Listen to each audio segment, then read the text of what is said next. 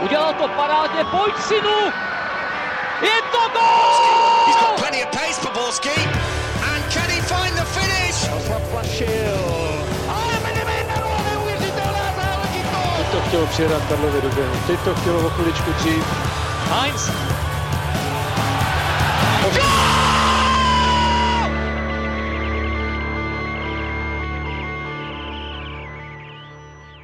Dobrý den, pondělí a Fotbal Focus podcast. Dvě věci, které k sobě neodmyslitelně patří, jako mach k Šebestové, božská ruka k Maradonovi a nebo pěna k pivu. Tak vítejte u poslechu či sledování dalšího dílu.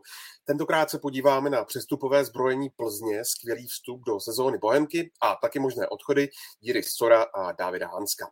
A na to všechno a mnohé další je tu s námi bývalý hráč Bohemky, Ostravy a nebo Jihlavy Petr Nerad. Ahoj Petře.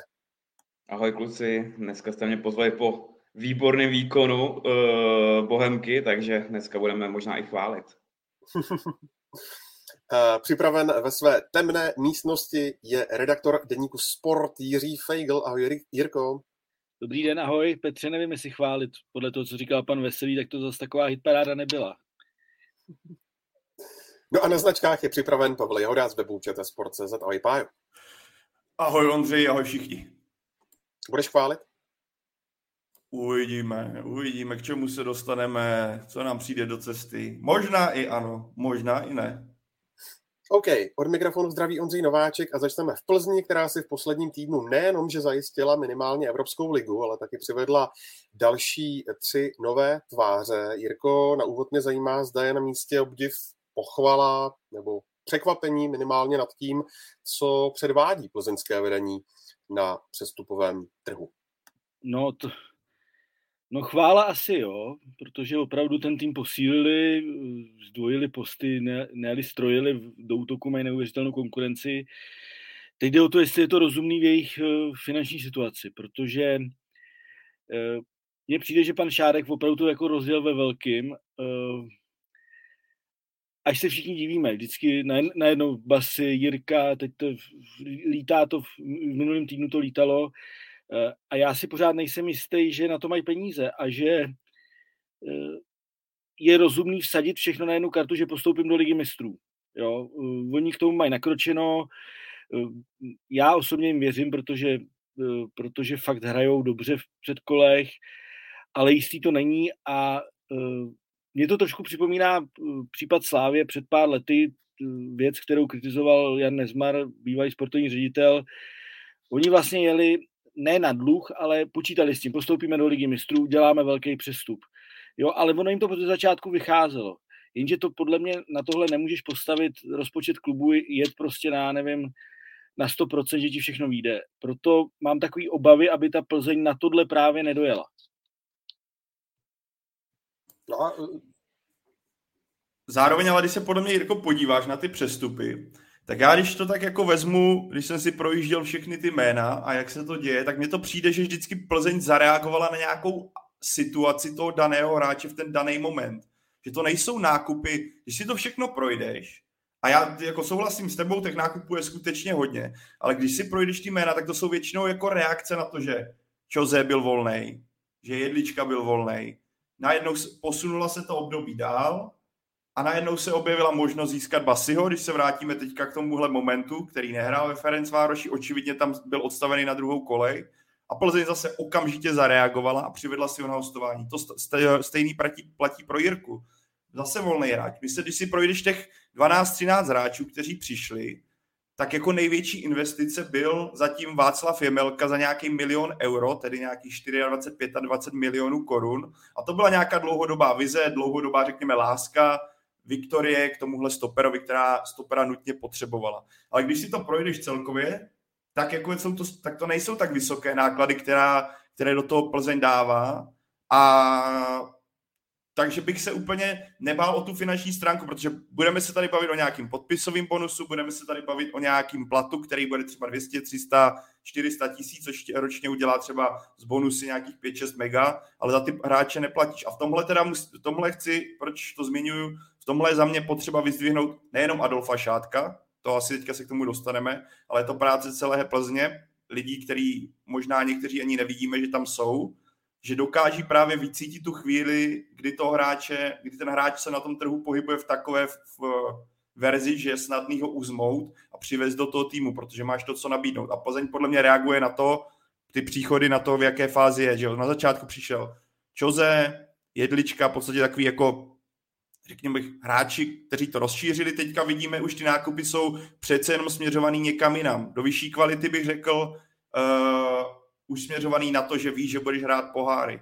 Za mě tohle jako pro Plzeň obrovský klobouk dolů, ale zároveň souhlasím s tebou, těch hráčů je skutečně hodně a pokud nedojde aspoň k nějaké redukci, tak to nemusí být jenom problém třeba finančního charakteru, ale spíš nějakých problémů v kabině, protože těch kohoutů na tom smetišti je teďka skutečně hodně, a, ale k tomu se asi dostaneme.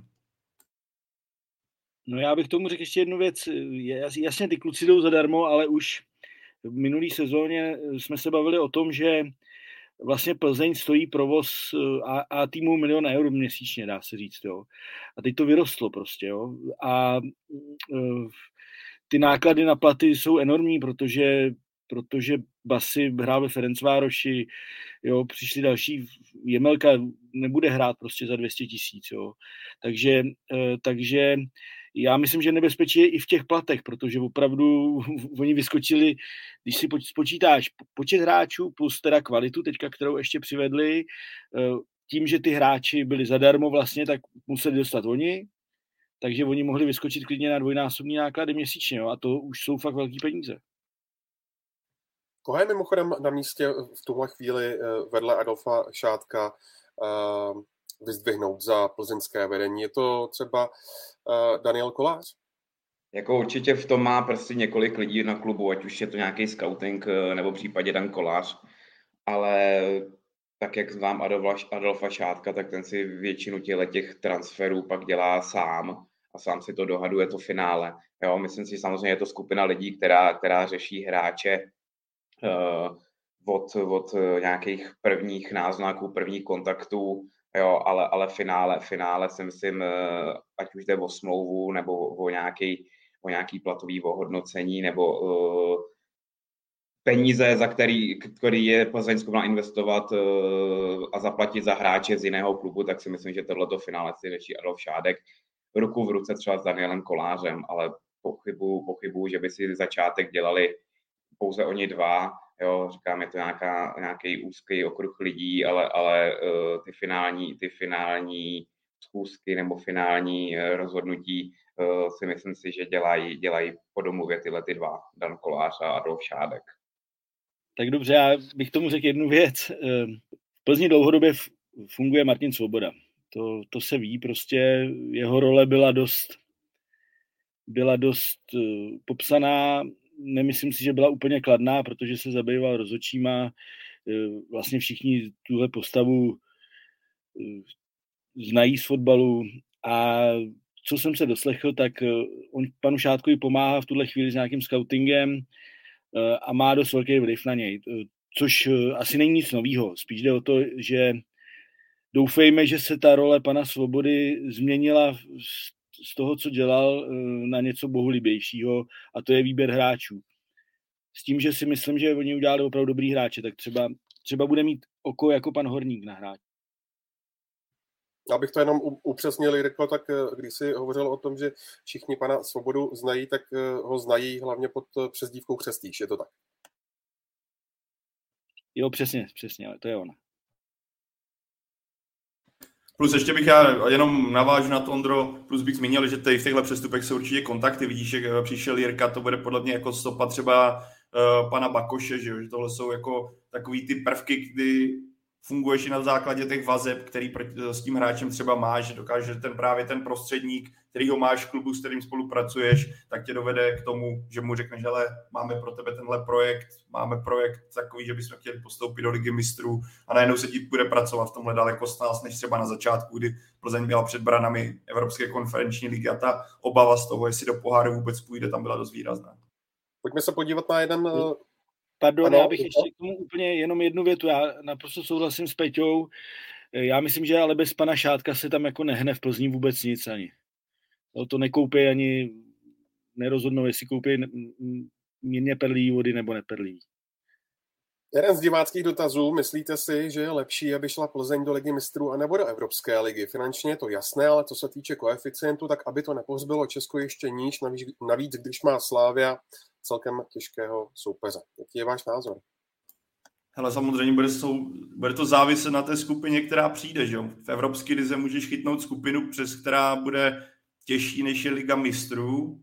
Eh, v Lize mistrů ta pravděpodobnost na tu snažší skupinu je samozřejmě nižší, ale pro klub, jako pro klub určitě, jak zmínil posluchač, čtenář, rozhodně Liga mistrů by byl úplný jackpot, který by Plzni v tomhle směru strašně pomohl.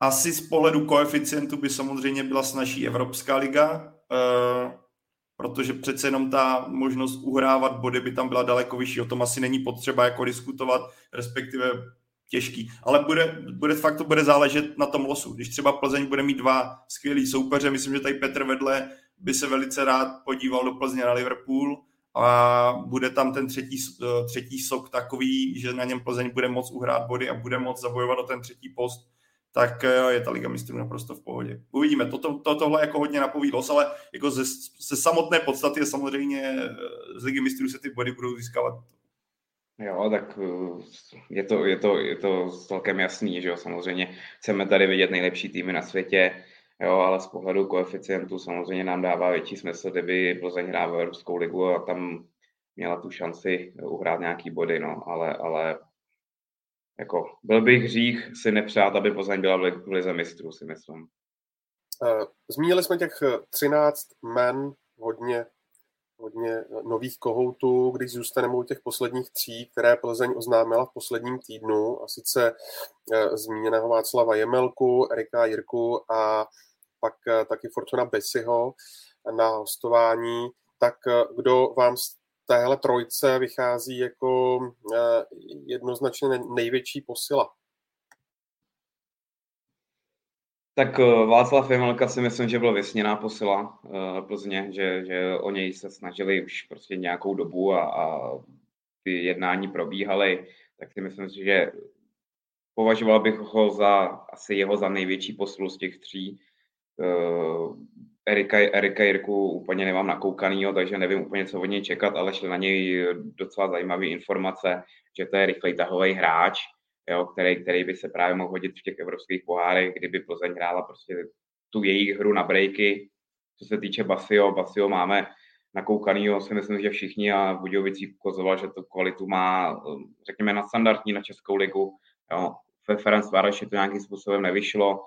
Eh, myslím si, myslím si, že ta konkurence v útoku Plzně je teď, nechci, nebojím se říct normálně, že to je třeba nejlepší útok v lize, ale, ale jsem na to zvědavý. No. Víme, že Michal Bílek eh, úplně nerad točí tolik sestavou, ale, ale zase poslední zápasy se naučil na dva útočníky, tak si myslím, že všichni tři, všichni tři, eh, ať je to Chorý, Kliment nebo Basy, případně je tam ještě teda dědič, ale to úplně nepovažuji, že by se měl brát o místo v sestavě, tak si myslím, že všichni tři dostanou spoustu místa a prostoru se ukázat ale abych se vrátil k tomu na začátku, myslím si, že největší poslava bude Vence Jemelka, který, který prostě je to reprezentační stoper a ten tu kvalitu ukazuje několik let a věřím, věřím v tom, že se zapracuje velice rychle a pomůže Plzni už v nejbližších zápasech. Pro mě, jak říká Petr, já si myslím, že Basy a Jirka jsou přesně typy hráčů, který budeš používat do poháru. Respektive je to reakce na to, že Plzeň zvládla ten její podstatě řekl bych cíl sezóny je dostat se do poháru, tedy získat nějaký ty uh, těžký miliony a já si třeba myslím, že Jirka tolik v české lize nebude platný, uh, protože když se podíváme na ten jeho typ, jaký on je typ hráč, jak je to skutečně, jak říkal Petr, obrovská rychlost, silný do pressingu, ale není to hráč, který by měl dobývat zatažený obrany. A v tomhle já si myslím, že ona mohla by být jeho výhoda, když Plzeň bude hrát ze zadu a budou se snažit hrát na breaky. A to si myslím, že jde uplatnit tahle tenhle, řekněme, scénář i na Fortuna Basio. Takže pro mě tohle jsou oba, zatímco ten Jemelka je za mě nákup dlouhodobě promyšlený, tak ten, tahle zbylá dvojice je za mě nákup, který se objevil v tu danou chvíli. Uh, objevila se naděje v podstatě za dobrých podmínek přivést uh, hráče, kteří by ti do tohle mohli zapadat. A Plzeň opět ukázala, že, nebo Adolf Šárek a spol opět ukázali, že v tomhle umí bruslit velice dobře a zareagovali rychle. Ale vidíme, že tady je B, že za mě při, přišel Kristi Čoze na začátku, za mě, když to vidíme, tak už je tím, jak tohle proběhlo, jak Plzeň se nějakým způsobem posunula tou, tím začátkem sezóny, splnila si poháry, a on nepřesvědčil na hřišti, když dostal šanci, tak za mě by mě vůbec nepřekvapilo, kdyby Kristi Čoze nakonec putoval teďka někam na hostování, protože se nedostal ani na soupisku. Viděli jsme, že teďka nastoupil Diaje uh, místo Lukáše Kalvacha. Viděli jsme třeba teďka Matěje Trusu, který za mě dojede na to, že přišel Fortune Basy, tak nevešel se na soupisku a ten útok je strašně našlapaný. Takže třeba v tomhle a zmíněný Čihák, o kterém se neustále spekuluje, kam by mohl putovat, Tohle podle mě budou tři jména, které třeba se Plzeň, kterých se Plzeň brzy zbaví ve smyslu hostování pravděpodobně v mých očích, ale zároveň je to vidět, jak právě reaguje Plzeň, respektive na to vedení, vedení na to, co se děje na trhu a jak na tom jsou, protože asi idea na začátku sezóny by byla úplně jiná a ne, počít, počítám, že nepočítali s tím, že by Čiháka a Čozeho tak rychle vlastně dostali na druhou kolej, jako se to vlastně stalo jsme na začátku srpna tím žádným tajemstvím, že Václava Jemelku chtělo vedení Plzně už na Tiraspol, což tedy nevyšlo. A myslíte si, že ho uvidíme už proti Karabachu? No já myslím, že jo, protože, uh, protože jak kluci říkali přesně, je to vysněná posila, posila Plzně. Navíc mně pořád přijde, že uh, Pernicovi se ne úplně tolik věří. Jo, jednu dobu dokonce odešel do Brna. Pořád, i když je to za mě velmi dobrý hráč, hrozně, hrozně nepříjemný při standardních situacích, což je takový jeho bonus navíc, už je zkušený, tak pořád mně přijde, že je braný takový jako třetí stoper.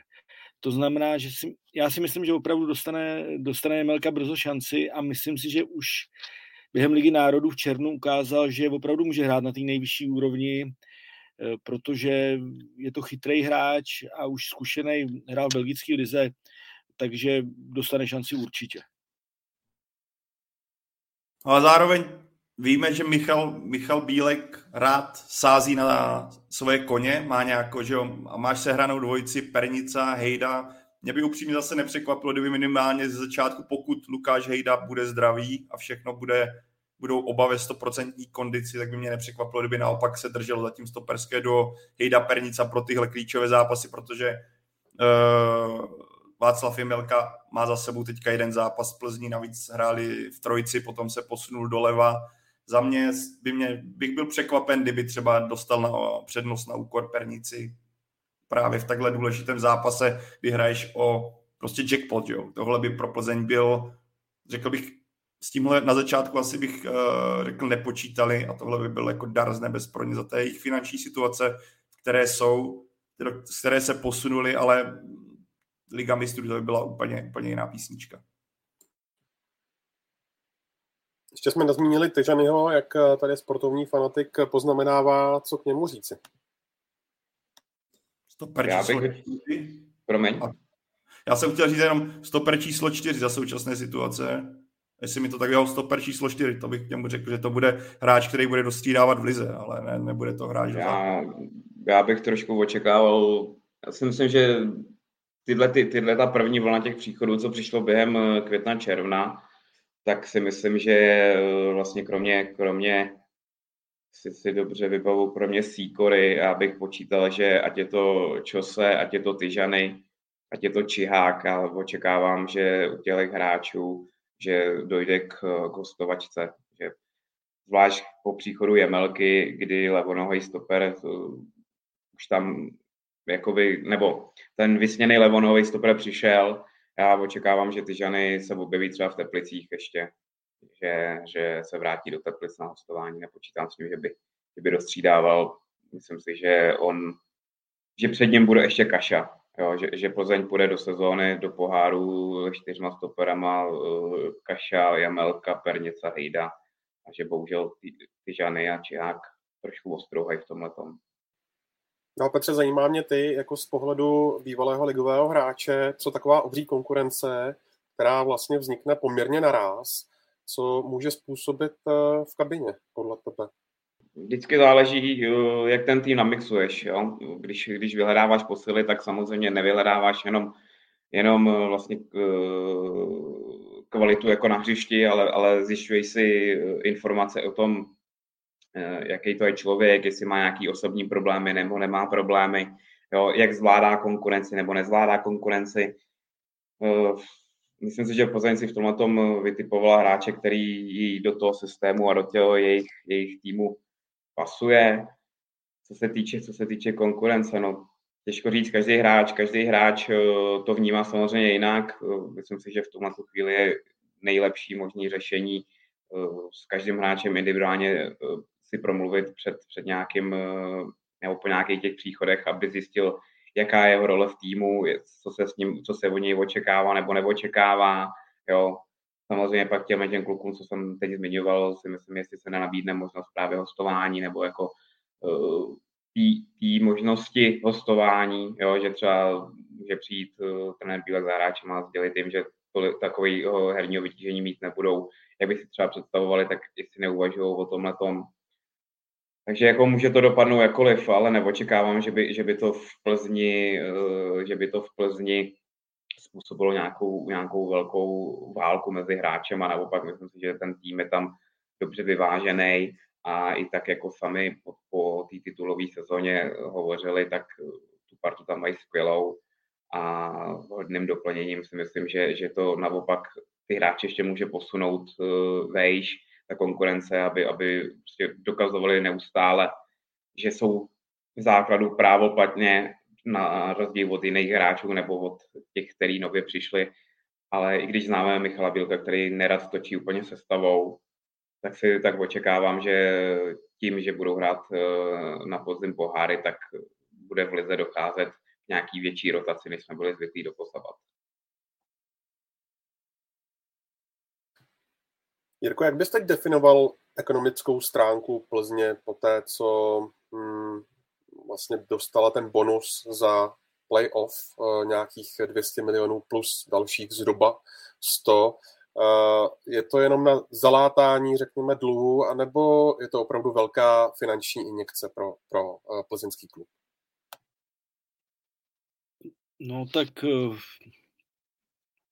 já myslím, že to že platí spíš ta první, to, ta tvoje první definice, že je to zalátání minulý sezóny, která je navíc kvůli nebo kvůli titulu je stála určitě ještě víc peněz, než počítali.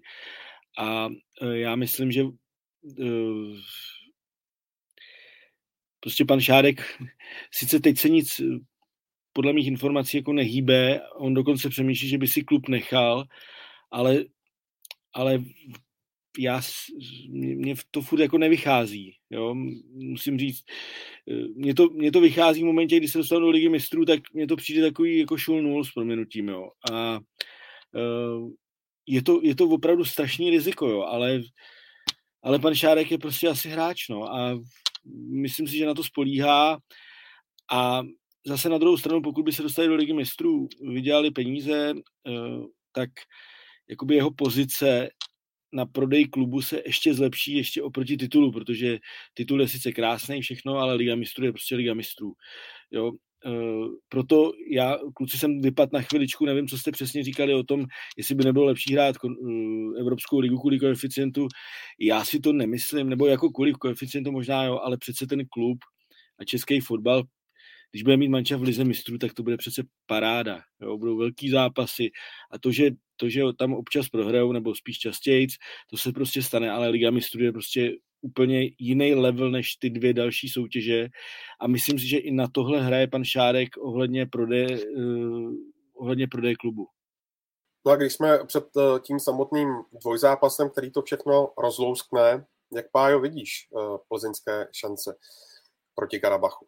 Hele, já si myslím, že šance Plzně určitě jsou. Je to soupeř, přes, který se přes kterého se nedá projít, určitě ne. Jako Karabach, Karabach je celek, který, já jsem, když jsem si to trošku projížděl, snažil jsem se podívat na to, jak se prezentují na hřišti, tým, který dlouhodobě je pospolu, když to porovnáme třeba s Tiraspolem, který za poslední měsíc, týdny, měsíce prošel obrovskou odměnou, co se kádru týče, tak, tak tady naopak vidíme, že ten kádr zůstal pospolu, něco na styl Plzně, když vidíme třeba Plzeň v téhle situaci a po, zmiňujeme těch 13 přestupů, tak na nějakou, řekněme, ideální jedenáctku by skoro žádného z těch hráčů do té základní jedenáctky nedal. Pokud, když vezmeme dva útočníky, tak ano, ale když si vyprofiluješ to, jak eh, pan Bílek to staví, tak stejně to jsou kluci, kteří z první se tam hnedka nedostanou.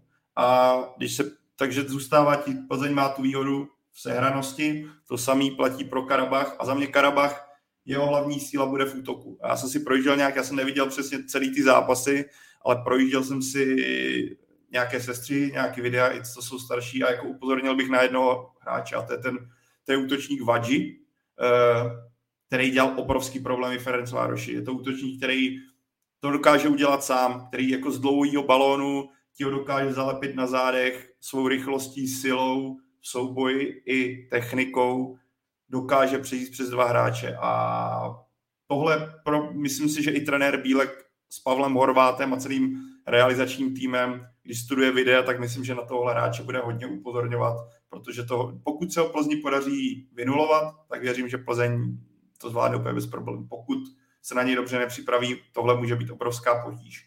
Ale eh, pro mě, já, já Plzni věřím, že to zvládne. Dal bych jí tak 55%, 60%, že to dá. Rozhodně to není soupeř, přes kterého by nešlo přejít ve stylu, že by přijel nějaký gigant uh, a to se v té mistrovské části stejně neděje. Ale tohle pro Plzeň ta cesta je velice nadějná.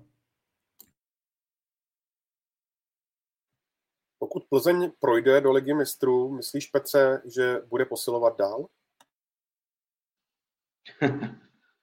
Nemyslím si, že by posiloval dál. To, to nepředpokládám, že jako ten, ten eh, tým není nafukovací zas, už teď je hodně přefouklej. pak si myslím, že v tu chvíli, jakmile skončí uh, předkola evropských pohárů a Plzeň bude přesně vidět, kde bude, jestli bude v Evropské lize nebo v lize mistrů, tak uh, naopak dojde na, na nějaký hromadný odchod některých těch hráčů, o kterých jsme už se tady dneska bavili. Nepředpokládám, že by ještě Adolf Šádek, když samozřejmě ukazuje, že poslední dobou je velký kouzelník, tak nepředpokládám, že by, že by vykouzl nějakou super posilu od někať ze zahraničí nebo z naší ligy. Jo, takže předpokládám, že Plzeň naopak po, po těsně před startem uh, evropských pohárů bude oznamovat spíš odchody a posilovat týmy, řekněme, v naší lize hráčima na hostování.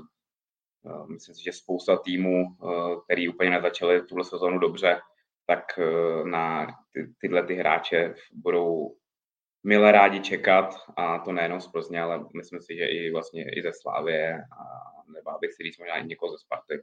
Ale, ale větší, větší exodus bude v tuhle chvíli jako z Plzně, ale nepředpokládám, že by, že by uh, pan Šárek dokázal ještě, ještě ten tým víc nafouknout, než to jede teď jako hlavně ty jsi zmínil zahraniční hráči, když se podíváme, jak Plzeň nakupuje nebo respektive jak posiluje, tak to jsou hráči, kteří, to je československá škola a pokud jsou to cizinci, tak cizinci, co prošli Českem, že nebo Českém, Slovenskem. Plzeň v tomhle si myslím, že má jistý, jak to říct, obavy nebo respekt k tomu, aby nakupovala přímo z ciziny, že tam má příklady, které se jí nepovedly, Vždycky si vybavím Erika Janžu, který měl přijít tehdy za Davida Limberského na levého obránce a totálně se v jeho případě spálili. Byl to eh, i ten tyjo, albánský střední záložník, teďka si nevybavím to jméno. Ježíš, no určitě. Janča?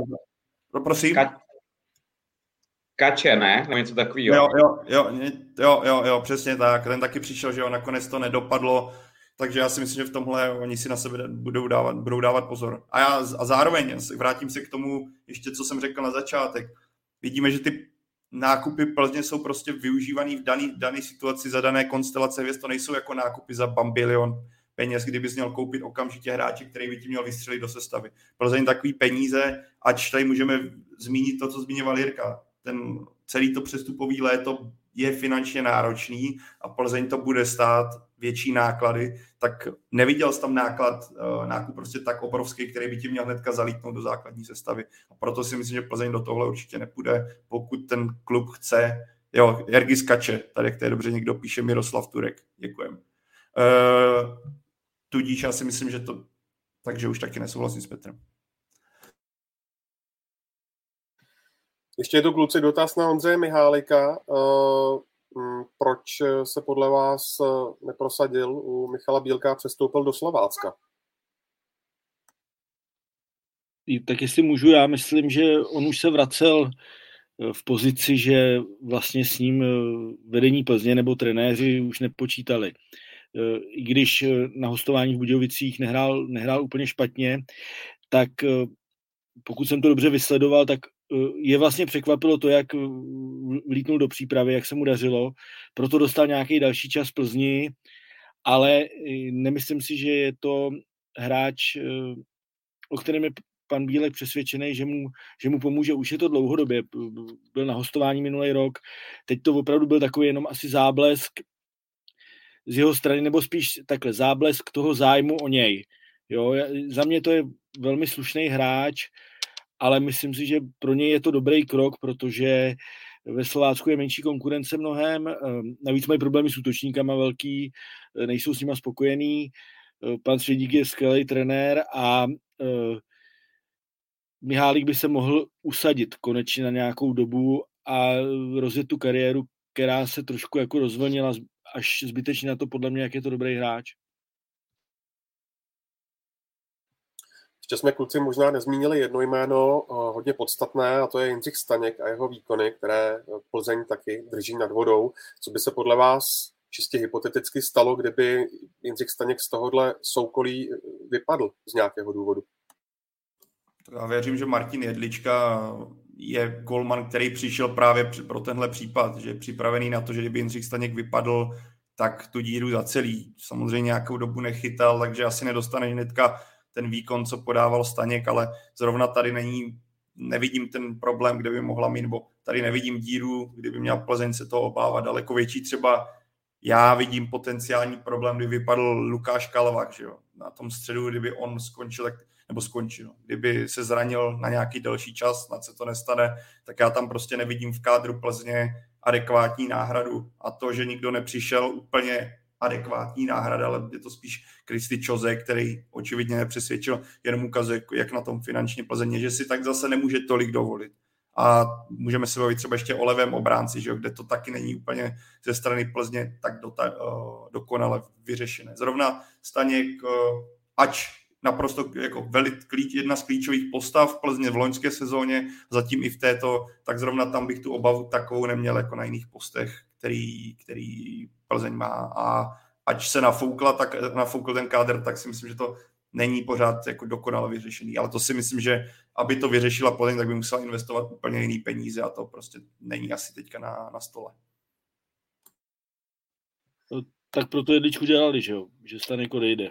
Proto to je podle mě jednoznačná věc a je to jenom otázka času, protože eh, Plzeň bude potřeba peníze a Jindřich Staněk určitě má pořád eh, velký ambice. Byl v, byl v Anglii dlouho eh, a za mě je to golman, který se může klidně vrátit do takhle velké soutěže.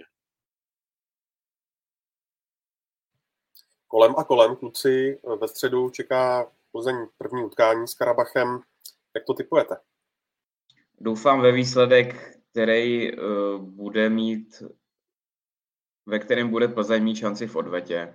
Ale já i věřím v postup. Jako já si myslím, že Plzni, Plzni šel los vlastně všech předkol uvozovkách celkem na ruku, jo, že prostě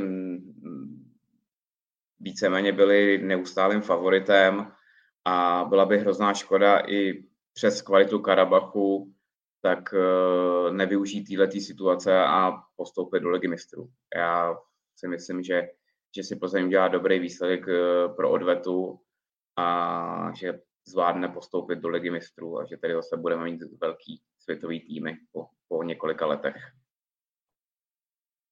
Já Plzni, já kdybych si měl typnout, tak první zápas Míkočí skončí remízou a Plzeň postoupí potom doma.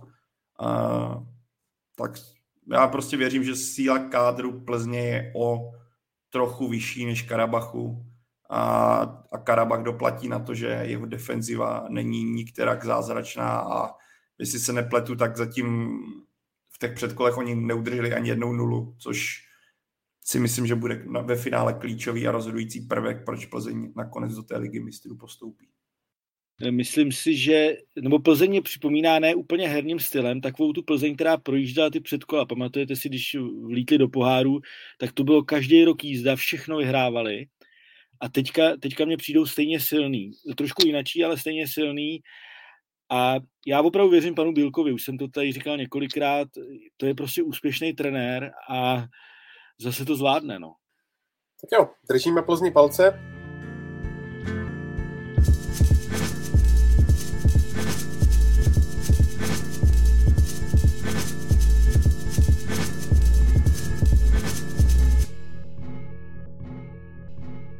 Přesuneme se dál, protože o první místo v ligové tabulce se kromě Plzně a Brna, které jsme řešili v minulém díle Football Focus podcastu, dělí taky pražská Bohemka a tak mě zajímá, Petře, kde vlastně hledat ten klíč k tomu, že mají Bohemians sedm bodů po třech kolech.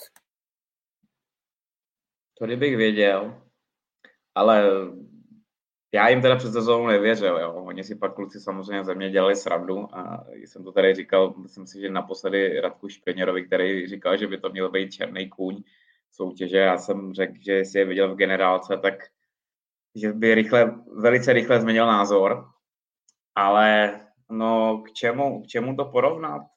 Nebo najít ty důvody? Začalo se jim dařit střelecky. Uh, myslím si, že sedm gólů za tři kola uh, je pěkná vizitka a, a asi tam bych hledal hlavno, hlavní tu příčinu. Myslím si, že ten kádr se po nějaký delší době stabilizoval v nějaký, v nějaký ideální asi sestavě, která z toho vykrystalizovala. Jo. Uh, v dobré formě, v dobré formě se ukázala v, úvodním, v úvodních zápasech Hronek, Roman Květ, i když teď samozřejmě ho zastaví červená karta. Jo, a vepředu Puškáč, který bohužel se opět zranil, což je si myslím, že problém velký problém, i když teď ho zatím dokázali nahradit v Teplicích. Ale, ale musím říct, že mě to příjemně překvapilo.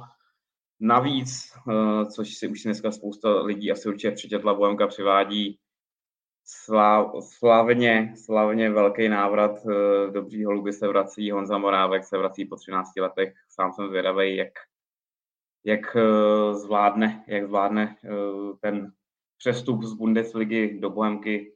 Myslím si, že když vydrží zdravý, tak určitě Bohem se pomůže. A sám jsem zvědavý, jakou roli, jakou roli mu, mu, mu, mu mu nasaděj, ale myslím si, že Bohem, Bohem se šlo ještě trošku na ruku uh, los, i když samozřejmě v Jablonci nikdo ne, nepředpokládal, že by, že by mohli hned uspět, ale, ale prostě výsledek 0-3. Pak uh, dobře rozjetý zápas s Ostravou, který, který v druhé půli ztratili, což byla obrovská škoda, ale, ale sedm bodů si myslím, že je nádherný počin a, a teď je čeká Hradec, což, což samozřejmě bude bratrovažený souboj tady s Jirkou, ale, ale věřím, věřím, že, že prostě navážou na tyhle ty výkony, když samozřejmě herně to není úplně ideální, ale prostě nikdo se neptá jak, ale kolik a sedm bodů je skvělý počin na začátku sezóny, nikdo to od nich nečekal a, a myslím si, že i kluci v kabině jsou mile překvapení a věří, že, že jim to tahle forma ještě nějakou dobu vydrží. Takže já, já jsem sám zvědavý, kam, kam, kam až oni můžou dosáhnout. Samozřejmě ligu asi neproletěj, titul asi neudělají, ale, ale může z toho být hezký umístění letos, když, když jim vydrží zdraví a, a nějaká stabilní forma. Za mě jako je vidět, že pan Veselý vsadil na nějakou ucelenou, ucelenou sestavu. Vlastně do ní sáhl poprvé až teď, když vypadl Puškáč, jinak je to komplet pořád ta samá jedenáctka. A za mě klíče jsou dobře organizovaná hra, skvěle fungující aktivní blok a to trio, které zmínil Petr Hronek, Květ, eh, Puškáč, které na tom hrotu fungovalo naprosto skvěle, dobře se doplňovali, když tam vidíš, že ne, dokážeš odkopnout balon, podrží to puškáč, doplní ho ti dva a tam ta chemie mezi těma třema je za mě dosti cítit a co, když to potom potvrdit, po, podpoříš uh, aktivní hrou v určitých fázích třeba proti baníku Bohemka hrála naprosto skvěle, fungovalo to ten blok, respektive to posouvání, doplňování, doplňování útoku je velkém počtu. Za mě výborný. A zmínil bych ještě jedno jméno, a to je Lukáš Hulka, který, když vezmu Bohemku v loňské sezóně, Bohemka měla, myslím, po základní sezóně byla v obraně druhý nejhorší tým, po skupině o udržení byla třetí nejhorší tým, co se gólů inkasovaných týče. Teďka vidíme z tří zápasů dvakrát nula a ano, Lukáš Hulka se ještě bude určitě zlepšovat, měl tam nějaké slabší chvíle, ale zároveň hnedka vidíme, že on má 22 získaných balónů v těch zápasech. Obrovský rozdíl oproti zbytku té, té sestavy. A myslím si, že tohle je takový prvek, který není hnedka na, na tu první dobrou znát, ale právě návrat Lukáše Hulky do té stoperského tria si myslím, že tohle vystužilo, respektive posunulo zase Bohemku o trošku dál a je to jeden z důvodů, proč ta sestava zatím tolik funguje a proč Bohemka si může říkat o to, aby vedla v současnosti ligu společně s Brnem a s Plzní. Jako, jak říká Petr, pro mě je to taky překvapení, čekal jsem, že Bohemka bude trošku někde jinde, protože jak Petr říkal, že měla OK los za mě začátek v Jablonci, pak doma Baník, rozhodně nic jednoduchého, ale klobouk dolů, zatím si to sedlo skvěle. Uvidíme, jak dlouho tenhle lauf vyjde, bude fungovat i s ohledem na to, k čemu se dostaneme, což je Roman Květ, ať už to je červená karta nebo potenciální odchod, což by s ohledem na to, jak Bohemka nemá široký kádr a úplně nemá kde za stolik brát, by byl poměrně výrazný zásah do sestavy. Kluci, zajímá mě jméno eh, Jaroslava Veselého. Eh, nevím, jak vy, ale když nahrazoval Luďka Klusáčka, tak jsem tak nějak mezi řádky možná trošku četl, že to je eh, řešení hm, pouze dočasné a ono to nakonec nebylo, tak ukazuje se to jako velký trůf vedení Bohemky.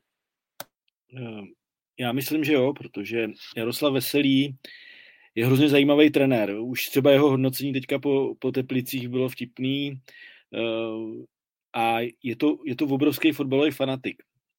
On je bývalý brankář, chytal v Hradci, v, Hradci v B týmu, eh, ale eh, vlastně, co mi říkal, tak o brankáři vlastně už nezajímá. Jako jo. On se vždycky profiloval v, v klasického trenéra. Já nevím, jestli všichni lidi znají jeho příběh. On studoval, studoval licenci a mentora mu dělal Luděk Klusáček, proto se dostal k Ivanu Haškovi na jeho zahraniční angažmá, kde mu dělal asistenta a pak potom se objevil v Chrudimi, kde, kde byla jeho práce hrozně znát. Jo. Já si jejich zápasy, tam jste viděli, že přesně ví ten tým, co, co, má, co chce hrát a co má hrát a jak to má hrát. A tohle přesně já vidím teďka na Bohemce, protože uh, Jaroslav Veselý jim dal tvář, která se nemění, proto se nemění ta sestava.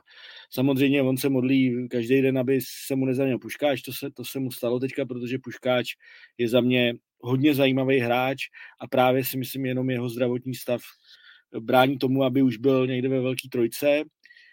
A eh, co já mám ještě jeden dojem z Bohemky, to mě Péťa možná potvrdí, oni jsou velký hrozně, jo. Jsou prostě, ten manšaft je postavený na tom, zaprvé ty kluci nic nevypustí, ani jeden z nich vlastně z těch jedenácti a ještě jsou prostě velký nejmenší snad je dostá s Jindřiškem, jestli se nepletu, jinak, jinak to jsou chlapy, eh, je to znát vzadu, tam je Kestl, který, kterýho se bojíte, i když ho potkáte na ulici, jo, Křapka je velký chlap, Hulka je inteligentní hráč, velmi, velmi dobrý, pamatuju si ho z Hradce, mě se vždycky hrozně líbil, v prostředku Jindřišek, který hra, zase hraje perfektně, ta trojice vepředu, to jsou samý dobrý fotbalisti, ale ještě jsou to jako velký chlapy, takže ten tým je prostě nepříjemný i v tou fyzickou hrou.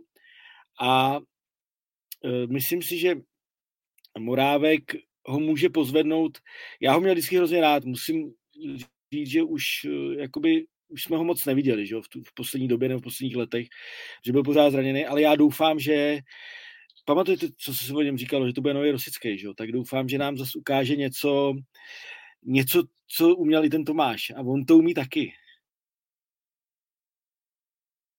No a já jsem zvědavý, Jirko, ty jsi tady zmínil Morávka, já jsem zvědavý, kam ho trenér postaví. Zatím to teda není dotažený, on se asi bude muset taky dát dohromady, takže bůh kdy do toho koloběhu nebo do toho kolotoče ligového naskočí. Ale sám jsem zvědav, když vidíme, jak Bohemka hraje, kde bude místo právě pro Jana Morávka. Jestli to bude středové, jako třeba místo Jindřiška, eh, nebo to by to mělo být jako pod hrotem, nebo respektive v té, v té trojici, která funguje vepředu, ale tam zase to za mě předpokládá hodně běhání, nevím, jak na tom Jan Morávek po zdravotní stránce je, po fyzickou asi dožene, ale třeba já v tomhle jsem sám zvědavý, kam, to, kam to bude směřovat a jak s ním pan Veselý bude pracovat, protože on je obrovská posila, to není jméno jenom pro Bohemku, je to jméno pro celou ligu a myslím, že uh, na Jan Morávka se podívají rádi lidi na, na ostatních stadionech, protože je to pan fotbalista, sice jako ne, asi nevyužil, jak jsi zmínil, uh,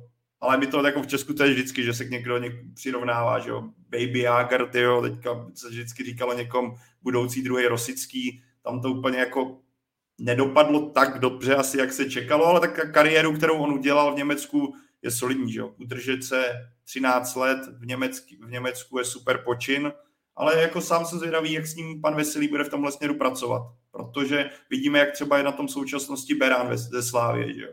kdy on do toho systému, kterým se chce Bohemka prezentovat, vůbec nezapadá. A Slávě v jeho případě zase udělala krok vedle. Pro mě on je jako jeden z nejzabrzděnějších talentů. Když se vždycky bavíme, jak hráč udělal dobrý krok a pomohlo mu to v kariéře, tak eh, Beran od té doby, co zamířil vlastně z Liberce, kdy se začal ukazovat, zamířil do Slávy, kde samozřejmě vydělal xkrát víc, ale od té doby ta jeho kariéra je strašným způsobem zaseklá a jde dolů. A teď jsem trošku odbočil. Ale jenom jsem právě narážím na to, že jsem zvědavý, jak s tím pan Veselý bude pracovat, protože to je hráč pro základ.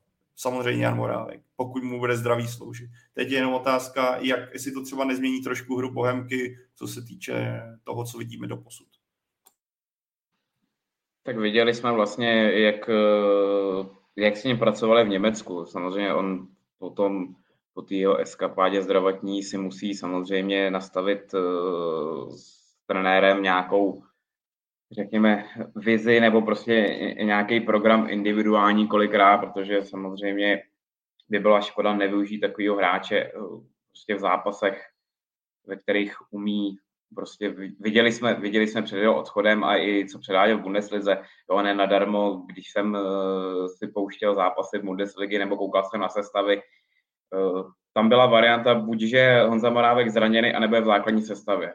Jo, tam, tam nic mezi nebylo, jo. bylo pár zápasů, kdy začínal střídat se, ale většinou, většinou vždycky, když byl zdravý, tak hrál, takže on tu kvalitu obrovskou má. Samozřejmě budeme všichni od něj očekávat samozřejmě hodně, že Bohemku posune, správně říkáte, že teď Bohemka funguje velice dobře, nebo výsledkově aspoň, a najít mu, najít mu nějakou pozici, jestli, jestli prostě ve středové řadě nebo, nebo, nebo ještě o trošku vejš. Může to samozřejmě zase navazovat na to, o čem se tady ještě budeme chlu, asi za chvilku bavit ohledně Romana Květa a jeho případném odchodu nebo případném zájmu ze zahraničí. Takže sám jsem na to zvědavý, ale myslím si, že by mělo být jednoznačně řečený, v jaký pozici s ním počítají, jo, jestli, jestli, jestli okamžitě ho zapracovat do sestavy nebo naopak mu dávat eh, chvilku na rozkoukání, ale, ale to uvidíme v následujících dnech. Jo. Bohemka hraje ve 14 dní na Spartě, nepředpokládám, že by do té doby Honza Morávek eh, byl v základní sestavě Bohemky, zvlášť potom, co tady říkali Jirka, že, že trenér Veselý moc sestavu, moc sestavu netočí a šaha do toho teď nějakým způsobem i když se jim zranil uh, Puškáč, jo, teď to nahradili Davidem Bartkem v útoku, samozřejmě může, může když on Zamorávek bude zdravý a bude, bude mít kvalitu, nebo bude, bude mít jako fyzický fond na to nastoupit hned do, do základní sestavy, může se to vyřešit i variantou, a nevím, Petra Hronka na hrot, nebo, eh, nebo po nějakým trestu Romana Květa na hrot a zapracovat výsledný Honzu Morávka. Jo. Takže Těch variant je tam spousta, ale sám jsem zvědavý, sám jsem zvědavý, až naskočí, protože je to vysněná posla Bohemky celý léto, na to všichni čekali, nebo každý rok se ptali, aby se on už vrátil a, a konečně je tady a myslím si, že budeme, že nám tu, tu ligu zase trošku osvěží. Hlavně, aby mu zdrželo zdraví, ale to už se bavíme roko. Jestli k tomu ještě můžu jednu malou věc. Já myslím, že Bohemce to strašně pomůže i z jiného hlediska a to, že se jim prostě vrátil kluk, který je bohemák. A jako, jak, jak velký hráče měla Bohemka za posledních 15 let? Morávek patří mezi naprostou jako špičku, nebo možná je nejlepší se všech, jako kam to dotáhl jeho jméno, jeho vystupování, jeho vlastně jakoby vztah k Bohemce. Já myslím, že prostě na Hradec bude vyprodáno už jenom proto, kdyby se tam on, on přišel ukázat před zápasem, jo, protože pro ně je Morávek prostě velký jméno, velký hráč a jak říkal Peťa několikrát, teď si ho Bohemáci vysnili, že se vrátí. A ty zmínil tribuny, jak to bude, jak to bude mít reakci, to, což se zapomněl ještě zmínit na začátku ty Ondrové první otázky. Já si myslím, že pro Bohemku taky klíčový faktor, proč se teďka je podpora fanoušků, kterých chodí teďka hodně.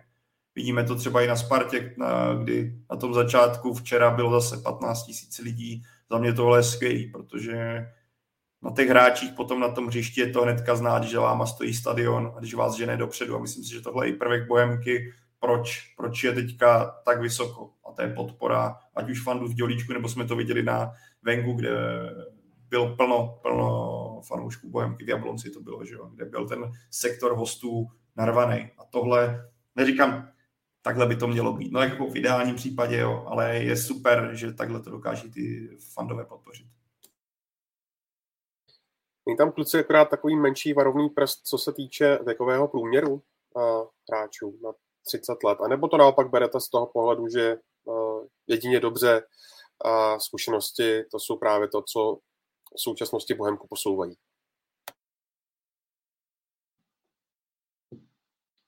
Hmm. Tak Bohemka se většinou vyznačovala, eh, že měla zkušený tým.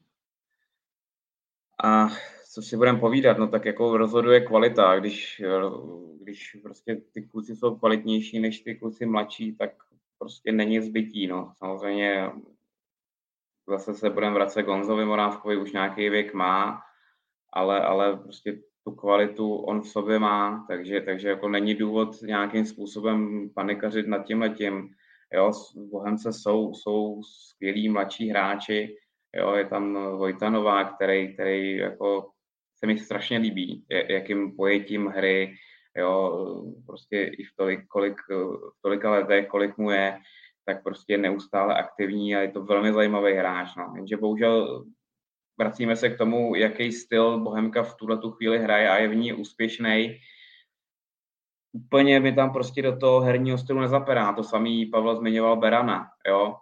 Oni jako hráči to jsou skvělí, na balónu výborný, mají nadstandardní řešení v útoční fázi, ale prostě v tomhle eh, systému, co teď Bohanka praktikuje, tak tam pro ně není místo, no. Bohužel, jako je, to, je to na jednu stranu smutný pro ně, na druhou stranu prostě Bohanka má sedm bodů, jako na, už se nikdo neptá, co a jak, jo. Ale zvlášť jako u, u, u toho Vojty Nováka, který, který jsem sledoval, i když hrál na Žižkově, byl jednoznačně nejlepší hráč, tak je samozřejmě škoda v tom, že takovýho hráče tady trošku jako zabíjíme, no. Ale jako těžko na to může někdo namítat, jo, v sestavě vlastně ani nevím, koho by on mohl nahradit, jo.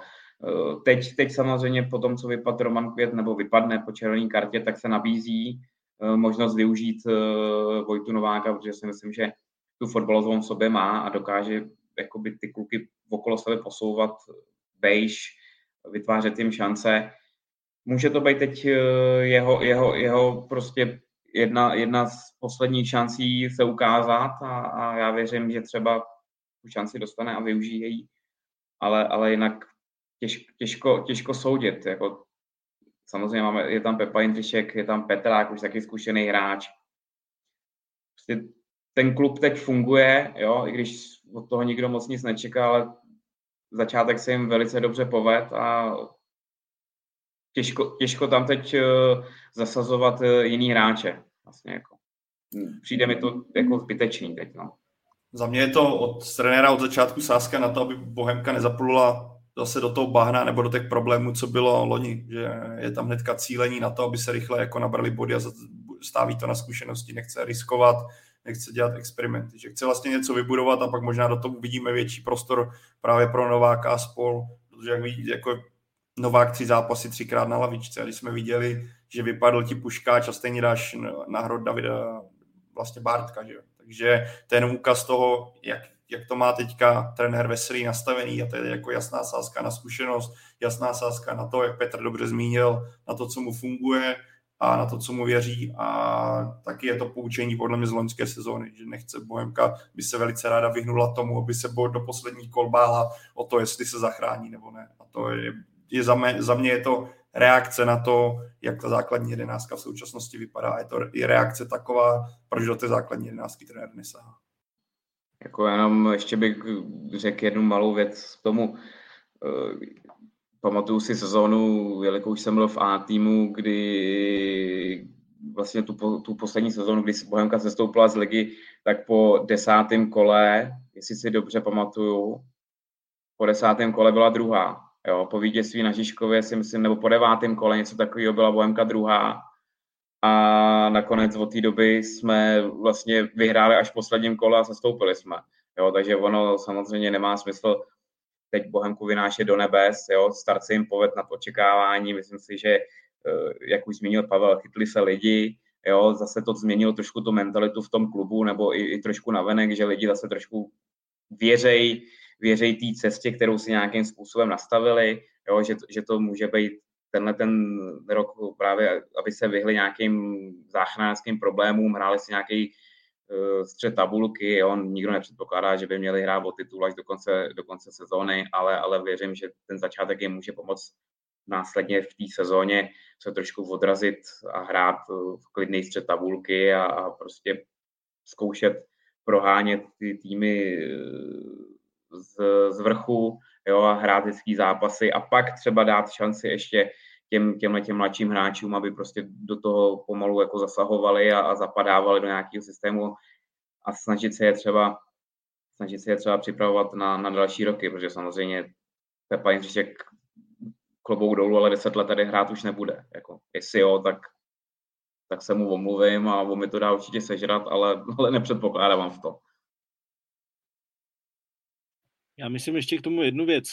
Kdyby měl trenér mladýho hráče do sestavy, tak prostě hraje. Žádný trenér eh, není blázen, aby zabíjel kluka kvůli tomu, že, že je mladý, že nemá zkušenosti, ale pokud nemají tu, to mládí není zásluha, jo. Peťa, Peťa to zná samozřejmě dobře a, eh, a myslím si, že pan Veselý Eh, on je to i bývalý mládežnický trenér, myslím si, že pan Veselý k tomuhle má vztah, takže půjde určitě cestou nějakého postupního zabudování, protože samozřejmě Bohemka musí myslet na další roky, eh, ale, ale mm, rvát tam kluka na sílu, jako vždycky se demonizoval takový ten Hramčíkův vliv na Baroše, který řekl, trenérům, že Baroš prostě bude hrát, no jen, že Baroš byl nejlepší útočník v lize, když mu bylo 17, jo. Takže, takže to bylo celkem jednoduché rozhodování. Ale, ale prostě je to, je to první liga, profesionální fotbal, eh, prostě ty výsledky tam jsou ne bohužel, ale logicky na prvním místě. Ale jsem si jistý u pana Veselýho, že v momentě, kdy eh, mu ty hráči tam budou zapadat do toho, tak eh, hrát budou. Kluci, vrátíme se k Romanu Květovi. Um, zájmu druholigového belgického klubu RVD Molenbeek. Jak myslíte, že to nakonec dopadne? Těžko říct, no. Tak jako výkonama, výkonama si Roman Květ eh, o to jednoznačně říká, protože úvod sezóny mu vyšel výborně. Jo, vlastně jakoby i, i ty sezóny předtím nebo po přestupu s příbramy, tak ukazuje, že patří právoplatně do základní sestavy a, a jako jsem, sám jsem zvědavý, sám jsem zvědavý, no, jako informace jsou takový, že, že, že, že by se chtěl posunout dál, ale záleží, záleží, jakou Bohemka si nastaví cenovku, jo, Nějakou, nějaká nabídka už na Romana přišla, eh, Bohem, Bohemka ji údajně eh, odmítla s tím, že si nastavila nějaký vyšší, vyšší podmínky. A uvidíme, uvidíme, jestli, jestli nakonec svolí k přestupu nebo nesvolí, ale myslím si, že na to naváže asi Pavel, že jakmile, jakmile by došlo k tomuhle odchodu, tak Bohanka bude mít obrovský problém zacelit tu díru po něm, protože finanční možnosti na nákup nějakého hotového hráče úplně nejsou. Jsou tam hráči, o kterých jsme se tady bavili, ať je to Novák, ať je to Beran. Teď přišel Honza Morávek, jo, takže, takže jakoby možnosti na, na, na jako náhradu místo Romana tam jsou ale určitě by to bylo velké oslabení. Zatím, zatím čekám, čekám co, jak se to vyvrbí a, a vlastně uvidíme, uvidíme, eh, jaké budou další následující kroky. Teď samozřejmě dostat červenou kartu, takže úplně na očích zase nebude, ale, ale uvidíme, jestli Belgičani budou mít ještě chuť přihazovat. Tak mluví se o částce 10 milionů, kterou Belgičani měli jako položit. Bohemka to údajně ještě navýšila, ač jako jdou informace takový, že prvotně byla idea 10 milionů. Ale jako se Romanu Květovi nedivím, že jo, je mu pořád 24, jsi v Bohemce, kde se jako ve vší úctě jako neukážeš, co bys tam ukazoval, jako nehraješ poháry, ale to nemyslím nějak špatně k Bohemce, ale bavíme se tady obecně, kde se hlavně ukáže, jsou to poháry, jako v České lize. A pokud eh, on z Belgie, nebo i když je to druhá belgická liga, tak se ti bude přestupovat, řekněme, třeba do první belgické, do nizozemské mnohem s nás než z Bohemky, která, která tady hraje, hrála opadáka, teďka mají vizi, že bude hrát střed tabulky, sám zatím nevím, nedokážu říct, jak to bude vypadat, protože, jak zmínil Petr, pořád jsou to tři kola, ale za mě naprosto pochopitelný, že Roman Kvit chce jít. Zajímavostí na tom klubu je, že tam hraje brácha od Azarda, vlastně, nebo od bratrů Azardových, kteří hrají jako Dortmund, Real Madrid, který se jako jeden z nich neprosadil jak v druhé belgické lize, ale za mě pochopitelné, že Roman Kvit chce jít. A já jako netuším, jak je na tom uh, ten tým z Molbecku, jak na tom jsou finančně, ale pokud třeba přihodí jako milion, dva, tak věřím, že do toho Bohemka nakonec půjde i s tím, že Roman Kvik řekne jasně, že do toho, že, že jako má o to zájem, protože když se ti to dostane do hlavy, tak tě to potom může ovlivnit a za těch 12 vidíme, jak Bohemka funguje na přestupovém trhu, ať už to byl Jánoš, teďka je to Morávek, Hála, kluci, kterým skončila smlouva a brali je zadarmo, nikdy není zadarmo, máš nějaký podpisový bonus, potom platíš plat, ale že tady tohle by ti pomohlo nějakým způsobem třeba doplnit ten kádr o dva, tři hráče, třeba které má Bohemka vyhlídnutá, vyhlídnuté a, a mohlo by do tohohle sáhnout.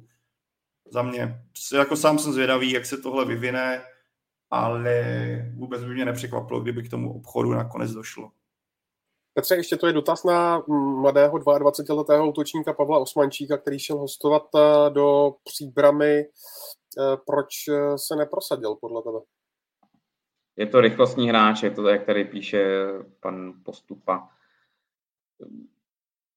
Já si myslím, že udělal dobře, že, že odešel. On na jaře hostoval ve Viktorce Žižkov, kde odehrál nějaký docela slušný zápasy. Teď jsem ho viděl v generálce, vlastně dal gol Bohemce v generáce Bohemky, vlastně příbramy. Myslím si, že kvalitou jako nedosahuje zatím jako na první ligu, i když, i když samozřejmě nějaký dobrý věci v sobě má, je to, je to rychlostní breakový hráč, který má docela i slušnou střelu, ale práce s balónem je to takový hrozný plašan, no, mi přijde, jako, jako myslím si, že, myslím si, že tím, že, tím, že teď nevím, jestli je to půlroční hostování nebo roční, to jsem samozřejmě nezjistil, ale myslím si, že uh, rok pravidelné, pravidelného vytížení v druhé lize mu pomůže daleko víc, než strádat v Bohemce. Já myslím, že v tuhle chvíli to zatím prostě na, na, na ligu v jeho podání není, i když uh, samozřejmě časem, časem čas může ukázat, že, že, že dospěje do privilegového hráče, ale samozřejmě v tuto chvíli to prostě není. Že, že ten jeho strop je v té druhé lize, ale je, je to mladý hráč a ten čas určitě si myslím, že ještě dostane. Ale v tuto chvíli si myslím, že udělal dobře. Že využil možnosti hostování v druhé lize. Víš, Jirko, ještě o, o nějakých uh, případně dalších uh, jménech vedle Honzy Morávka, které by mohly posílit Bohemku? Na rovinu moc ne. Moc ne, ale myslím si, že tam platí Eh, to stejné, co jsme mluvili o Plzni, o Slávii, tyhle kluby všechny koukají obecně do manšaftů, který hrajou o poháry, takže se tam může něco, něco hýbnout, ale jinak si nemyslím, že by Bohemka měla udělat nějaký zajímavý hráče, protože ta finanční situace asi tomu tolik nenapovídá. A nakonec udělali největší přestup léta, tak co, co už by to stačilo.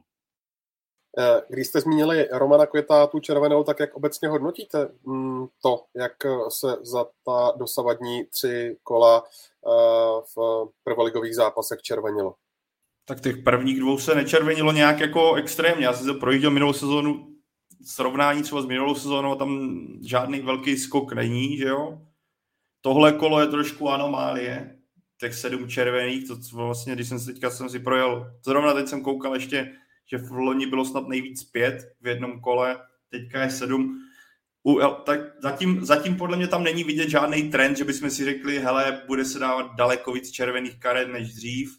To si asi můžeme zhodnotit třeba po desátém kole, jestli třeba rozhodčí najednou začnou být víc pintlich na některé jako prvky, řekněme na některé fauly. Vidíme teďka u po Kuchtově šlápnutí na hlavu, že stejná reakce byla u silného, který za mě zase naprosto stupidně tam tu nohu nechal, ať věděl, že to nebude mít a kdyby jasně, jako jasný úmysl, že mohlo přeskočit, věděl o tom, chtěl mu dát pocítit, za mě správná červená, jsem zvědavý, kolik dostane uh, zápasů, ale jako tohle kolo bylo spíš, bych řekl, zatím anomálí a pokud by se to jako opakovalo, tak asi se potom můžeme bavit o tom, že rozočí přistupují k některým věc, věcem přísněji, ale zatím to asi takhle nejde říct. Ale já jsem rád, že když vidíme některé zákroky, že sudí se nebo, nebo, nebojí sáhnout pro červenou kartu, B určitě jsou i zákroky, kdy si člověk říká, jak to není možné, vysočně jsme se bavili posledně, že jo, kdy VAR do toho vůbec nezasáhl a sudí u VARu, teďka nevím to jméno, dostal taky trest do konce podzimu. Takže tohle, tohle zatím, je to takový na houpačce, ale zhodnotil bych to asi objektivněji, respektive uh, nějaký reálnější výsledek budeš mít až po pár zápasech odehraných, ne po třech kolech. Ten video sudí se jmenuje Ondráš, jenom doplňuji. Děkuji, Ondřej.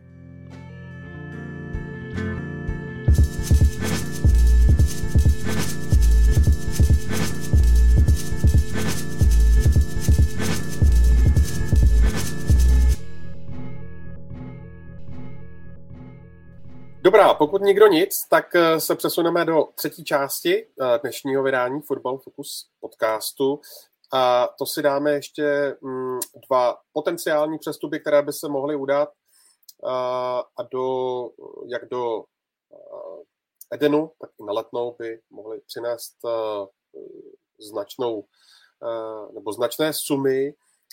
Ta nejčerstvější informace Mladé fronty dnes hovoří o tom, že o Jiru Sora Slávě se zajímá hodně intenzivně Schenk. Nabízí 10 milionů euro Jirko, jak eh, je to podle tebe eh, aktuální, tahle věc? No, údajně tam nabídka opravdu je, ale uh, Slávě si myslí na víc peněz určitě díky jeho výkonu v pohárech. Zase na druhou stranu já bych v tomhle byl trošku trošku radikálnější, protože uh, maličko prováhali se Simou, maličko, maličko hodně prováhali s Kolářem. V tuhle chvíli během léta neudělali žádný velký přestup, mluvil se o tom, že Olejanka, další hráči, Linger, eh, vlastně nikdo neodešel z, z toho kádru. Doufám, že se nepletu, doufám, že se na něco nezapomněl, kluci, ale myslím si, že ne. A vím, že tam bylo jasný, jasný zadání, že nějaký přestup by se měl udělat. Jo, ale u Olajanky se mluví o tom, že by měl dostat novou smlouvu, to znamená, že to vypadá, že zůstane. Eh, já si myslím, že pan Trpišovský ho prodat nebude chtít, ale možná vedení klubu bude mít trošku jiný názor. Samozřejmě bude taky záležet na tom, jak dopadne předkolo, eh, předkolo konferenční ligy, ale já osobně bych, bych ho prodal už kvůli těm Eh, zkušenostem z minulých let eh, s kolářem a Simou. Jirko, tohle se ti vrátí, tahle věta, kterou jsi řekl, že nebyl žádný velký prodej. Já tě na to upozorňuji. Byl Bach, byl Musa a já si dělám srandu, zapomněl Já zapomněl jsem na Baha úplně, úplně jsem zapomněl. Já no, jsem věděl, že tam něco bylo. Omlouvám se a... všem. Zase řekl, co to stane. Hele, Bach, Bach, že jo, Musa můžeš přidat to, eh, do bude, toho to bude další, to... další díl seriálu Nica u mě. Tak. Hele, pro mě, pro mě, já jsem tady v tomhle případě strašně na vážkách, protože 10 milionů za hráče, který je u tebe 7 měsíců a koupil to za 30, tím pádem zhodnotíš nějakých 210 plus, 210 plus tak je jako strašná bomba. A navíc já si myslím, že vzhledem k tomu, že Henk prodal tři koně, co se týče do útoku, eh, tak by ještě něco mohli takzvaně přihodit. Věřím, že v tomhle Slávě může mít velice dobrou vyjednávací pozici. Pak je tady ale B pro mě a to je síla Jirisora v pohárech. Já si myslím, že kdyby Jirasor byl v odvětě na Panathinaikosu, tak ten zápas je daleko klidnější a Slávě ho má, řekl bych, že třeba i dala gol, protože on je takový jako taková motorka, takový unikát, jako směrem dopředu v těch pohárech a taková jako zbraň, na kterou se strašně idiotsky připravuje. A viděli jsme to, že i stopeři těch nejlepších týmů jako s ním mají potíže. Že naprosto chápu jistý, jistou nechuť toho hráče prodat. Já jsem slyšel někdy v Dubnu, že naopak by jako Slávě byla ráda, kdyby ho se ho podařilo udat. Vy to, co zmínil Zirko, že by to bylo další velký přestup. Teďka jdou zase zprávy, že úplně k tomu ta, ten elán není. Upřímně, jako tohle je zrovna věc, kdy si dej se jistý, jak někdy jsme tady vždycky nám někdo vyčítal, ale vy ho strašně brzo prodáváte, anebo pak si říkáš, toho jsme prodávali pozdě. Ale tomhle, ta nabídka je za mě fantastická. Jako 10 mega euro je za mě jako naprostá bomba nabídka. Kdybych měl říct, abych ho za ty peníze asi prodal. Já bych ho prodal, ale strašně by mě to bolelo. Za mě jsou ty peníze prostě krásný. Třeba ještě kdyby přistal mega 2 navíc. Ale, ale bolelo by mě to moc. Ale když mám něco říct, já bych ho za ty peníze prodal, protože to zhodnocení je naprosto nádherný. Jedno je jistý. Eh, Slávio nebude prodávat eh, před, před, před kolem posledním. Nabídka na stole je, to souhlasím s Jirkou. A názor je takový, že ho prodávat nechtějí, ale samozřejmě bude záležet, jak dopadnou, jak dopadnou s Rakovem. Při předpokladu, že by Slávě, ač si nemyslím, že by se to mělo stát, vypadla, tak si myslím, že pro, prodej Sora bude na v rámci vysokých procent úspěšně. Myslím si, že řekl bych až skoro jistě.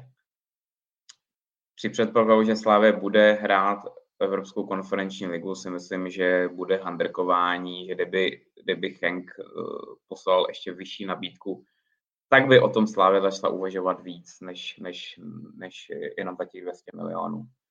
Ale říkám, já bych ho prodal taky, protože v naší, v naší lize prostě, nebo být ve Slávy a hrát ligový zápasy, tak ten hráč prostě neukáže ten svůj potenciál naplno, že je to prostě rychlostní breakový hráč, co jsme prostě viděli, že v těch zápasech, kdy hrál v naší lize, tak nebyl tak výrazný a nebyl tak vlastně prospěšný pro ten tým.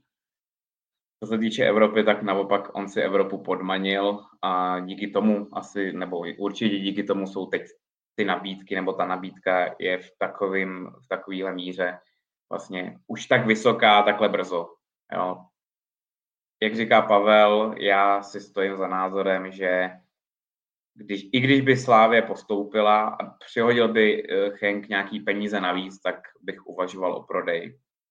Ale samozřejmě takhle Jindra Trpišovský nechtěl, aby mu prodávali nikoho, že jo, během několika let, že jo, samozřejmě ten by si nejradši nechal Tomáše Součka teďka, že jo, zcela logicky, ale, ale myslím si, že myslím si, že i přes velký, velký příjem peněz z uh, odchodů, ať to je Bach nebo tyhle ty kluci, tak dalších 200, 300 milionů si myslím za Sora je nádherný počin a ta cena když jsme se tady několikrát bavili, že, že už, už to nebude stoupat vejš, tak Slávy v nějakých v příštích letech v Lize mistrů, kde by se mohl ukázat ještě daleko víc a být víc na očích evropských, evropským gigantům v uvozovkách, tak, si, tak úplně si nemyslím, že by to tak mělo být, ale můžu se mílit. Každopádně já bych o prodej Sora uvažoval velice reálně za předpokladu, když by Slávě nepostoupila určitě, když by postoupila a Henk by přihodil nějaký peníze navíc, tak bych byl taky pro, aby odešel. Já tam vidím hlavně potenciál toho, že kdyby k tomu obchodu došlo, tak eh, by Slávě mohla koupit pravého obránce. Pro mě jako pořád tam je, jak jsem to zmiňoval, už to tady zmiňuji dlouho, pro mě tam pořád je prostě díra po odchodu Baha a myslím si, že Slávě by díky právě tomuhle obchodu mohla třeba koupit někoho za 3, 4 miliony, možná přeháním, ale 2-3 miliony někde z zahraničí. Mohla by třeba dotáhnout i příchod Hyena, i když já jsem slyšel, že od kroky by mohly směřovat do Itálie, tak zase by se to, to hunterkování o těch stovkách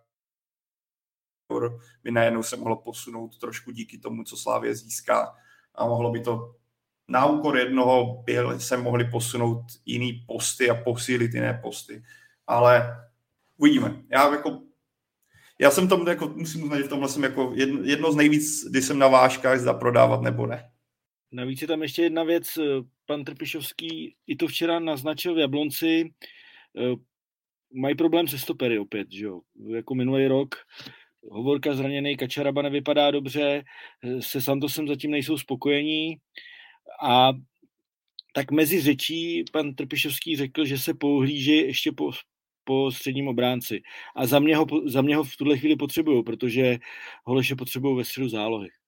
A víc, ale když se třeba teďka plácnu, jo, ale viděli jsme, teďka jsem si projížděl rychle, mě napadlo nějaký aktuální přestup, kolik kdo třeba stojí a podíváš se jako na, a je to věkový posun, jo, ale třeba Antony Modeste, kolik za kolik šel do Dortmundu v současnosti, jako který to sypal loni za kolín 5 milionů euro. Kostič, který válil jako ve Frankfurtu a šel teďka do Juventusu 12 milionů euro. Ono v tomhle kontrastu, jako když se na tou částkou 10 milionů euro zamyslíš, a ano, Jirasor, já teďka jsem vteřiny se pojďám, kolik mu je let, je mu pořád 22 let, tož posouvá to vyjednávání trošku, nebo tu, ale pořád přestupuje ze Slávy, nepřestupuje z Bundesligy. Za mě prostě těch 10 milionů v tomhle kontextu je vlastně krásný. Jak tady někdo píše, že, by, že může jít za víc, čistě teoreticky ano, ale může nastat i pro, přesně tak, ale může nastat i propad. Vidíme, teďka je zraněný, může se ten podzim v pohárech doufejme, že tam Slávě bude. Může se nepovést a najednou ta cenovka bude výrazně dolů. Tohle už je vždycky taková jako ta alchymie a prodat ve správný čas. Jirka to zmínil skvěle. Slávy se nepovedl kolář, naopak se jí fantasticky povedl, že o Tomáš Souček, na kterém vydělala krásné peníze. Ono neexistuje asi poučka, kdy prodávat. Ale z kontextu toho i covidového nějakého obchodování, těch 10 milionů a já si myslím, že to nakonec skončí třeba na 12 plus nějaký procenta z prodeje se mi jeví jako vlastně krásný, jako fakt nádherný peníze pro Slávy.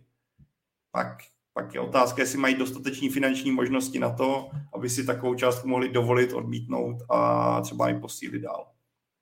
A to nejde jenom o Slávy vlastně, jako vy, kdo to tlačí nahoru, tak je paní Kostrava, ty se modlej, aby ho prodali za půl miliardy, že jo, samozřejmě, protože ty z toho mají, co jsem se tam někde dočet, krásný procenta, takže ty, ty samozřejmě, samozřejmě čím vyšší částka bude, tak tím bude víc peněz eh, v celý, čet, v celý český lize, jo, protože v tu chvíli bude moci baník ty peníze nějak investovat a Slávě to samý, takže ale jenom abych navázal ještě na Jirku ohledně stoperu, jako v tomhle tom se ukazuje, jak Adolf Šádek, zase vracíme se zpátky, je, je kouzelník, protože si myslím, že Slávě by v tuto chvíli ráda třeba skočila po Jamelkovi, no, ale teď už je to pozdě. Samozřejmě nikdo nečekal, že by Kačaraba se zranil, ale, ale ten problém s těma stoperama si myslím, že bude muset řešit velice rychle.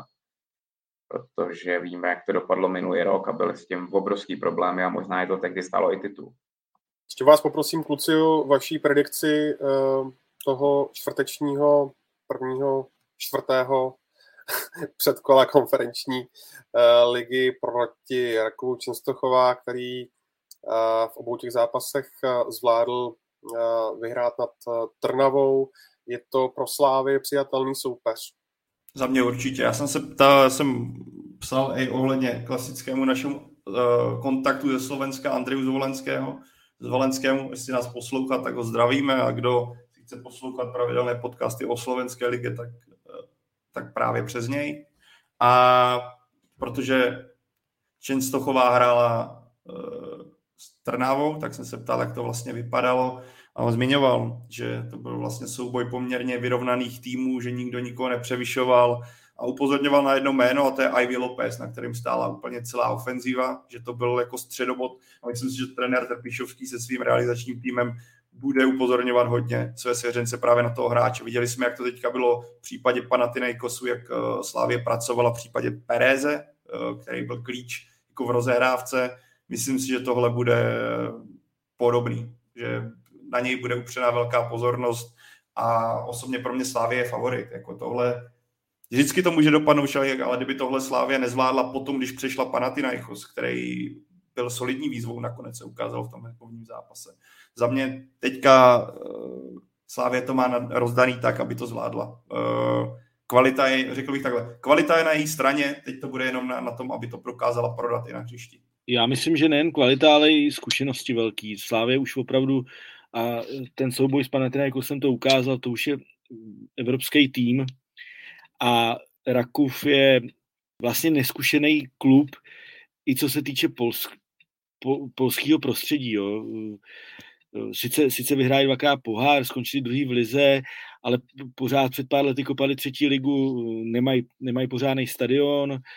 Slávě je pro mě jas, vlastně jasný favorit tohohle toho a myslím si, že i to, byť v Atenách to nebylo úplně jednoduché, ale to, to snad každý musel čekat, tak i to, že jak přešla přes Panathinaikos, že vlastně jako v, přeháním to, někdo mi to omlátí opusu, ale v klidu dá se říct, přešla přes Panathinaikos, tak ukázala, že by měla Rakov eh, vyřadit.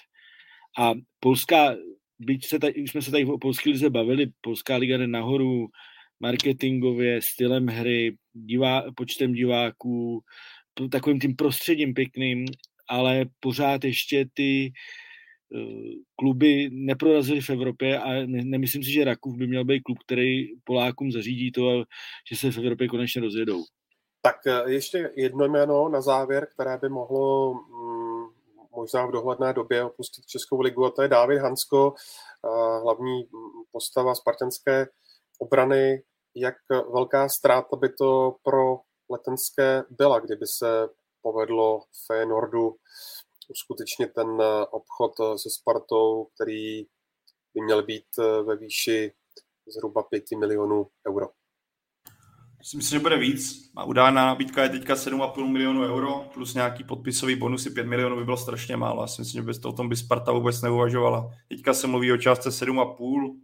Si myslím, že Viděli jsme, jak se vyjadřoval Brian Priske včera po zápase, jak eh, je vidět, že pro něj David Hanska je naprosto klíčová postava té defenzivy a byl by velice nerad, kdyby odešel a asi ho bude zkoušet přemluvit, ale já si myslím, že David Hansko by se rád posunul dál s ohledem na to, že eh, Sparta je bez pohárů a zároveň si nemyslím, že má nastavený tak, že Sparta je pro něj vrchol kariéry, že Feyenoord je prostě pořád tým, který je dál a kdybych si měl typnout, tak ten o, obchod se dotáhne. Co jsem slyšel v posledních dnech, tak to už má být relativně blízko.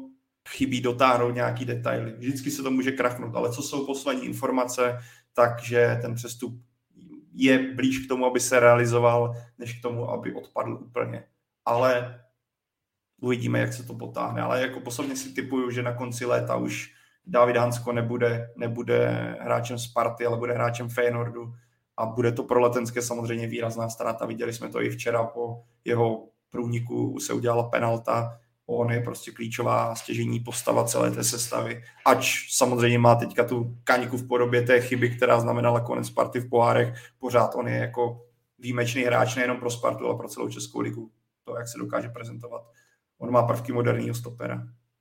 Já musím říct, že jsem ho moc neznal, když přicházel do Sparty, ale strašně mě zaujal a zaprvé tím, jak umí hrát fotbal, prostě to je opravdu výborný hráč, i když občas má problémy vyloženě v té defenzivě, ale mě strašně zaujal i svým vystupováním. To, jak vlastně je z něj Spartan, ale přitom se nechová tak, jako jsme u Spartanů, který jsme neměli třeba někdy rádi, byli zvyklí. Není arrogantní, je velmi, velmi vstřícný, chová se na hřišti dobře, chová se uh, při mediálních vystoupeních výborně ale v téhle sezóně vyhrál, vyhrál ve Spartě jenom Mall Cup a Českou ligu a to opravdu jako není podle mě pro hráče s jeho, s jeho ambicema dostačující. Ehm, proto si myslím, že i on sám na ten přestup hodně tlačí. I co jsem slyšel, tak by opravdu rád odešel a Feyenoord je prostě veliký klub. Ehm, viděli jsme to i na jaře při konfrontaci se Sláví, mají obrovský stadion při vší úctě k naší lize, kterou já teda mám fakt rád, dokonce ze všech lig nejvíc, což, za což se mě, čemu se hodně lidí diví. Ale opravdu jo, tak holandská liga je prostě celkově pořád dál a Feyenoord je obrovský klub a vůbec se Hanskovi nedivím, že chce odejít. Hlavně Sparta, jestli teď budeme čistě hypoteticky tvrdit, že teda Hansko odejde, Sparta přichází o, o kapitána, o lídra toho mužstva. Jo. Když se podívám na tu sestavu, tak těch lídrů po odchodu Bořka dočkala. Jo, je, tam, je tam sice David Pavelka, ale myslím si, že on prostě není takový ten typický lídr, který, který by za to uměl vzít a prostě to nějakým způsobem vést tu Spartu. Jo. Dorost do toho, nebo během, jak říká Jirka, ať prostě dorost do toho spartianství, do toho, do toho, že mu prostě obrovsky záleželo na těch výsledcích a takhle.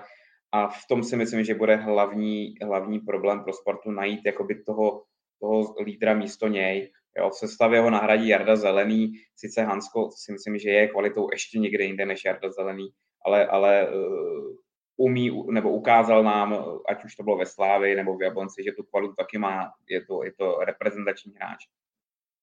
A, a nějakým způsobem ho zastoupí, ale, ale říkám, v tom lídrovství, v tom vedení toho týmu, to prostě toho spartanství, to jako to srdcařství, když to řeknu, tak si myslím, že nedosahuje a v tomhle tom Sparta ztrácí obrovský jméno a sám jsem zvědavý, jako by, kdo ho v tomhle tom nahradí, jo, protože já, ten tým je na mě takový hrozně hodnej, hrozně lehce, hrozně lehce uh, se dokáže dostat do takový křeče, do takového stresu, že když se, jako, když se Spartě daří, tak je to týmu plný hřiště a, a ty zápasy, řekněme, nás si myslím, že budou v budoucnu bavit, ale jakmile se právě nedaří, jo, není, není prostě takový ten lauf v tom týmu, tak pak se ukazují právě ty, ty typy hráčů, jako je právě podle mě Hamsko, který to dokáže vzít na sebe, jo, prostě dokáže vyburcovat ty kluky.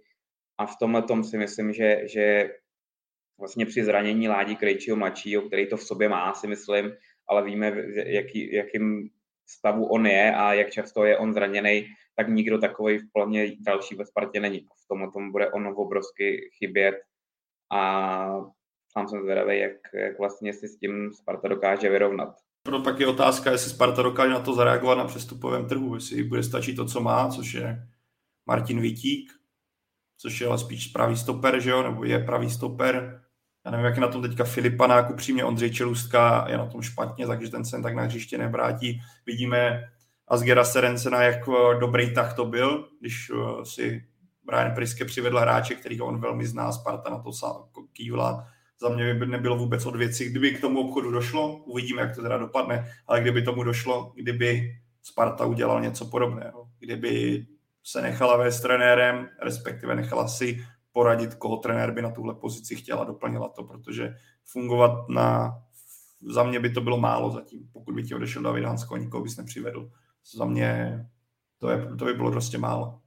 Ale jako ne, nemám vůbec zprávy o tom, že by Sparta třeba ještě někoho hledala. Žádný jméno jsem ani neslyšel. Zatím Jakubem Janktem to vlastně skončilo, co se týče nějakých jmén zmiňovaných. A sám jsem na to zvědavý, jestli Sparta skončila v tomhle hledání nějakých potenciálních posil, nebo se ještě rozhodne uh, do něčeho naletět.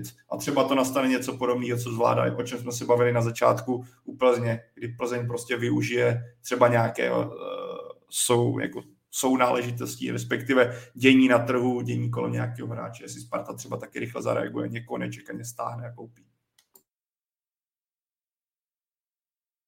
Sparta jede kluci v příštím kole do Mladé Boleslavy, která se potřebuje nutně chytnout. Když se podíváte opět na tu početnou marotku Sparty, tak myslíte, že by to mohlo být právě proti pražskému klubu? Co teďka myslíš o chytnutí? Já, já Boleslavi upřímně zatím nevěřím, že ten kádr, no, a my se k tomu asi dá, si dáme nějaký po, podcastíček o Bolce. Já si nemyslím, že Sparta naopak, jakože ona zase ukázala podle mě proti Olomouci měla některé části naprosto skvělý, že to byl začátek, což si myslím, že byl náznak toho, kam by Sparta mohla směřovat, pak to trošku zhaslo, ale Olomouci udržela na takzvaně kontrolovala si ten zápas, Olomouc ničeho nepustila. Za mě Bolka je v současnosti mnohem horší než Sigma. A když vidíme ty posily Boleslavy, respektive kádr celkově, věřím Spartě, že tenhle zápas zvládne. Nevěřím, byl bych hodně přek... Zatímco teďka v duelu s Olomoucí jsem si říkal, že Sigma by klidně na Spartě v jejím stavu současným mohla bodovat, tak když vidím Boleslav v současné formě, tak by mě velice překvapilo, kdyby tam Sparta ztratila. I tím, že tam přijede z Prahy obrovský množství fanoušků a bude Sparta hrát jako, to bude domácí atmosféra pro Spartu, ne pro Boleslav. Já bych tomu řekl něco takového trošku nekorektního, jo. Co, co čekáte od týmu, kde je nejlepší hráč, ale jako odsko, odskočeně nejlepší hráč 40-letý frajer. Já jsem je viděl proti Jablonci, Marek Matějovský je fantastický pořád ale při vší úctě k němu to asi není úplně v pořádku. A druhý nejlepší hráč je 35-letý Milan Škoda. Peťo, to s tebou souhlasím. Takže, takže asi takhle. Myslím, že mladá Boleslav může mít letos velký problémy a, a jak říkal Pavel, to asi budeme probírat jindy. A já jenom bych doplnil, souhlasím s klukama a myslím si, že Boleslav je jeden z těch dalších týmů, který přesně čeká, jak jsme se tady dneska bavili několikrát, na vypadnuvší hráče z pražských S a případně z Plzně. Že oni to doplnění toho kádru jako výrazně potřebují, protože já jsem na tom zápasu v té Boleslavi taky byl a, a vlastně oni krom základní sestavy tam nemají moc koho nabídnout z lavičky, aby to zvedli ještě. Ale to si asi řeknou kluci v jiném, v jiném dní. Jasně, to probereme v nějak, některém z dalších dílů Football Focus podcastu. No a dneska je to asi nejspíš vše. Je to tak, Pájo? Jo. jo, jo, dokonce jsme se vešli do uh, Jirkovi vytoužené hodiny 35, takže super. Uh, Jirka se může věnovat další uh, důležité práci. No a od nás je to vše. My vás moc zdravíme, děkujeme, že jste se na nás dívali, ať už teďka živě, nebo jste nás poslouchali třeba ze záznamu. Ještě vás pozvu k vysílání ČT Sport, jediný zatím potvrzený přenos eh, z fotbalové národní ligy, eh, sice v pátek od 6 večer, Opava Vyškov, takže se dívejte.